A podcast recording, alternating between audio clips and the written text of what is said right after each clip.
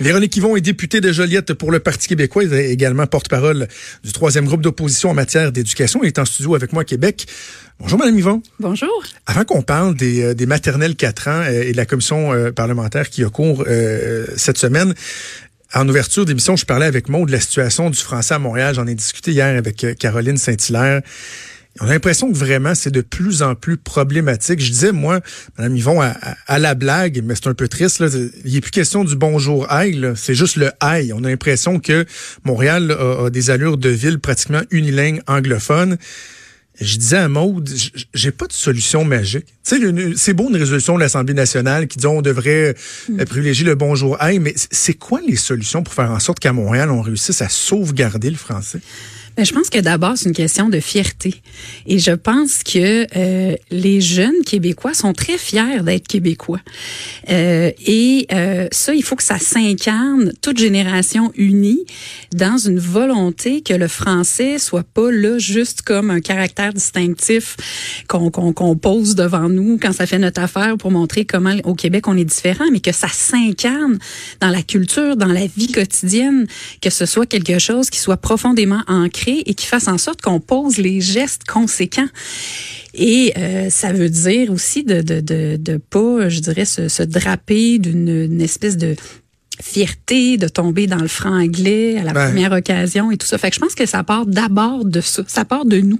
C'est une responsabilité euh, collective, mais c'est une responsabilité individuelle aussi d'aller au bout de, de, de cet élément-là qui fait qui nous sommes au Québec. Puis moi, je sais que les Québécois sont extrêmement fiers de ce qu'ils sont. Ils sont fiers de parler français, mais il faut que à Montréal, cette fierté-là se diffuse et qu'on en fasse vraiment quelque chose qui nous habite au quotidien.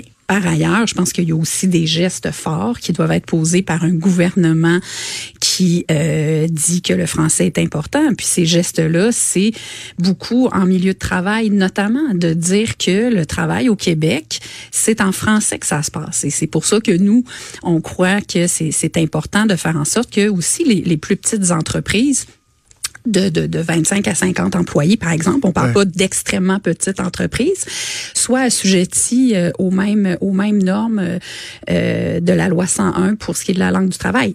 Par exemple, euh, on pense que l'idée d'un commissaire qui a fait son chemin à la CAC, c'est une bonne idée parce que c'est pas la même chose que ce qu'on appelle parfois euh, les, les, la police de la langue pour vraiment mm. l'application de la loi 101, mais c'est quelque chose de plus large pour pouvoir faire des recommandations aussi sur comment on peut améliorer la situation du français, évidemment à Montréal, parce que c'est extrêmement préoccupant. Puis je suis sûre qu'il y a beaucoup de Québécois qui sont allés à Montréal cet été en vacances et qui ont eu des épisodes comme ça où ils se ah, sont incroyable. Incapacité de se faire servir en français. Euh.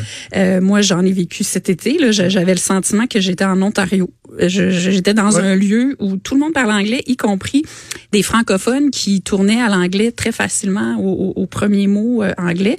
Moi, je pense que le bilinguisme individuel, c'est une richesse. Mais mhm. il faut être conscient que collectivement, on a une responsabilité pour que le français rayonne, puis ça part de nous. OK, parlons du projet de loi 5. Ça, c'est le projet de loi qui vise euh, à encadrer bon, le, le, le, nouveau concept, l'élargissement dans, euh, dans l'implantation des maternelles 4 ans. Vous êtes en commission parlementaire cette semaine. On va parler des maternelles comme, comme telles, mais ce qui a fait beaucoup jaser cette semaine, c'est, moi j'appelle ça le New York Gate, là. le fait qu'il y a des, euh, des employés euh, du milieu scolaire de New York qui sont venus témoigner en faveur des maternelles 4 ans parce qu'eux ont un projet là-bas. Et là, bon, c'est le ministère de l'Éducation qui a dépensé, on parle de quoi, a quelques milliers de dollars pour les faire venir, 8000 dollars. Je, je, vais vous poser la question de, de, de comme ceci. Est-ce que c'est si grave que ça? C'est grave pas pour la hauteur de la dépense, c'est grave pour le principe. Et euh, il y a des principes qui valent beaucoup, beaucoup d'argent en démocratie. Et euh, c'est pour ça que je pense que c'est important de faire un peu de, de pédagogie dans ce dossier-là.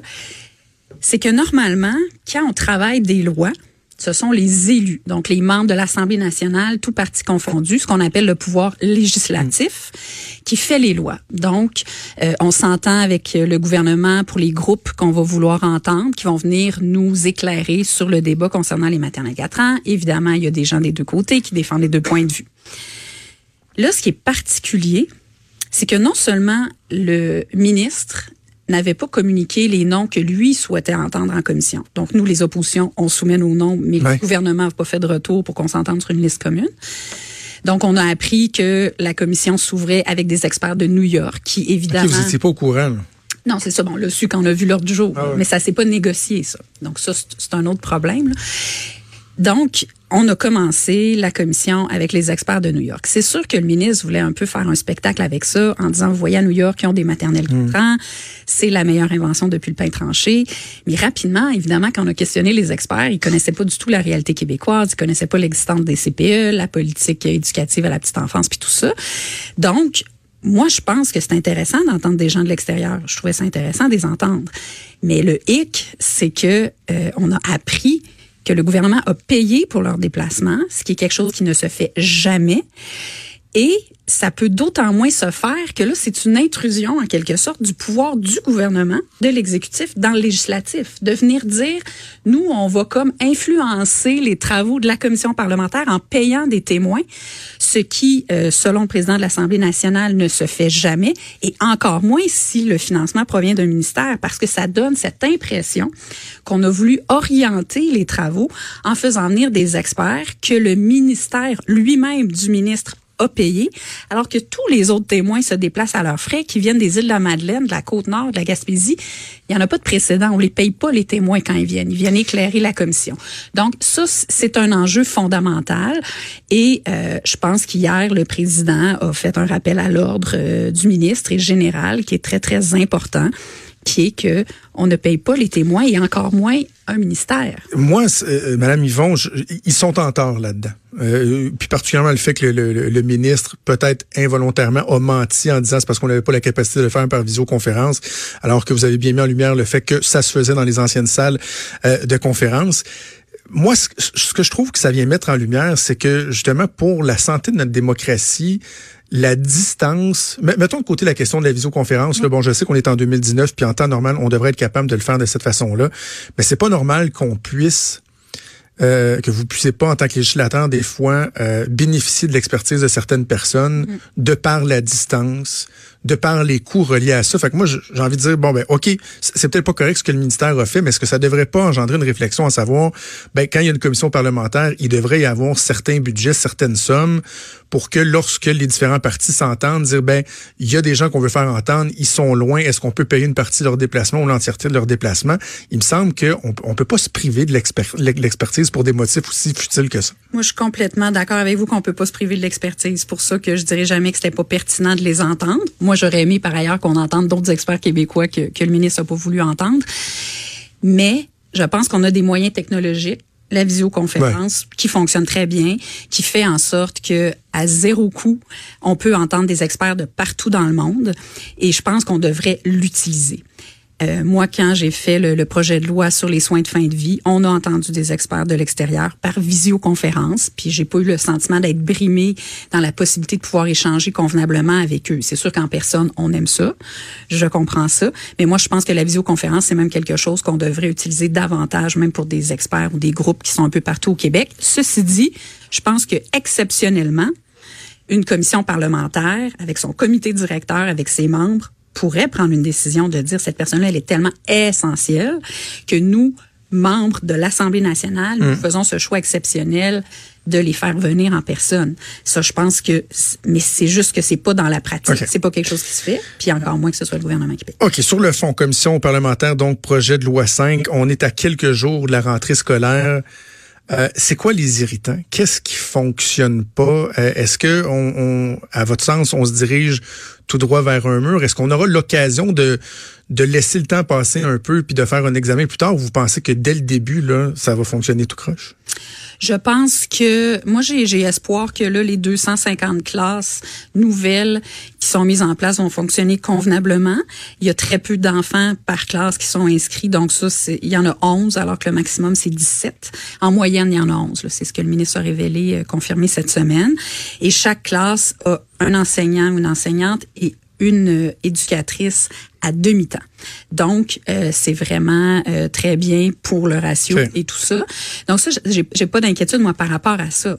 La grande inquiétude qu'on a, c'est que à partir du moment où le gouvernement privilégie vraiment ce projet-là, met l'essentiel de ses œufs dans ce projet-là, il faut être sûr que quand c'est un projet qui est rendu à 2 milliards, qu'on va pouvoir le concrétiser parce que pendant qu'on investit là-dedans, on n'investit pas ailleurs, par hmm. exemple dans la petite enfance, dans les CPE, dans les programmes de dépistage précoce. Monsieur Carman, il y a un, programme à Girto. Mais, mais est-ce qu'ils font pas déjà tout ça? Ben, Parce que justement, M. Carman a annoncé des initiatives. Le ministre de la, Famille, lui, a annoncé qu'on est l'accélération du développement de places plus l'ajout d'autres places. Donc, moi, mon, mon, sentiment, c'est que le gouvernement, justement, est très prudent. Euh, il veut éviter de donner l'impression qu'on favorise un à, à, à l'autre. Est-ce qu'ils ne font pas ça déjà? En théorie. Mais quand vous regardez la différence de budget euh, et euh, je dirais d'intensité donnée à chacun des dossiers, c'est le jour et la nuit. Là. On, est, on parle de 2 milliards au bas mot pour les maternelles 4 ans, puis on parle d'autour de 50 millions pour le programme Agirto, qui est un programme qui devrait être universel pour tous les enfants à partir de 18 mois pour dépister est-ce qu'ils ont des problèmes de développement, des problèmes d'orthophonie, mais pas juste dépister. Normalement, après, il faut que les services suivent. Ben on sait qu'il y a des lacunes, il y a des carences de services partout au Québec. Nous, on pense que quand on parle d'agir tôt, c'est encore plus fondamental. Nous, on est 100% derrière cette initiative-là du gouvernement d'agir tôt. Mais c'est un peu, la, la, je dirais, le déséquilibre dans les moyens. Puis là, le ministre va créer un droit, littéralement, à la maternelle 4 ans dans sa loi.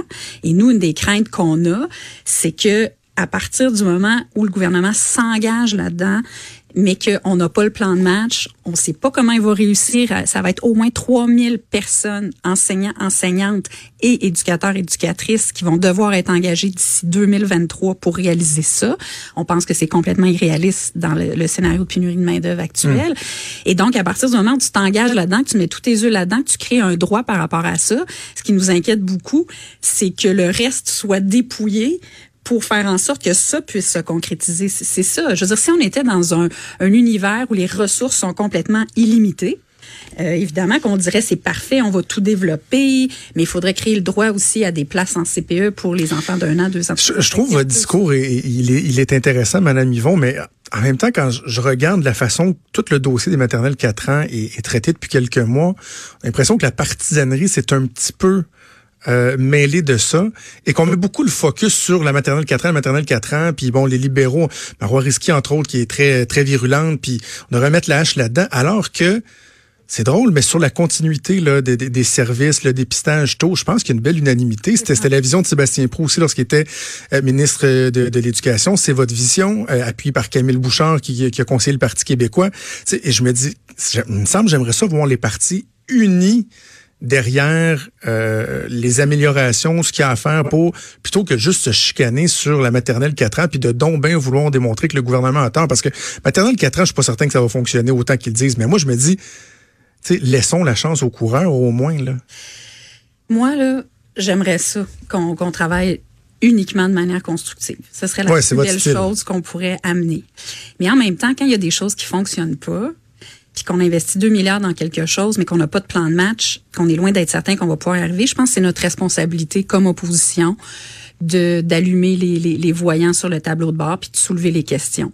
Euh, moi, à chaque fois que le ministre parle d'éducation, je dis à quel point je suis ravie que le gouvernement fasse de l'éducation sa mm. priorité. C'est la bonne priorité. Il faut conserver cette priorité-là. Et c'est pour ça aussi qu'il faut s'assurer que les choses vont bien marcher parce que tu joues pas avec un projet aussi important qui est fondamental pour le développement des enfants, les premières chances en éducation, l'égalité des chances juste pour cocher un engagement électoral. Puis des fois, on a ce sentiment-là parce qu'il semble y avoir vraiment une espèce de d'obsession du gouvernement avec ce projet-là, alors qu'il y a d'autres leviers tellement fondamentaux pour le développement des enfants, comme agir tôt, comme avoir des services spécialisés en lien avec les CPE, tout ça. Alors, c'est ça un peu qui, qui, qui est notre source d'inquiétude. Nous, les maternelles 4 ans, là, ça ressort pas beaucoup dans les médias, mais je le répète tout le temps. On n'est pas contre les maternelles 4 mmh. ans, c'est nous qui avons créé la loi pour permettre des maternelles 4 ans en milieu défavorisé. L'idée derrière ça, c'était une complémentarité.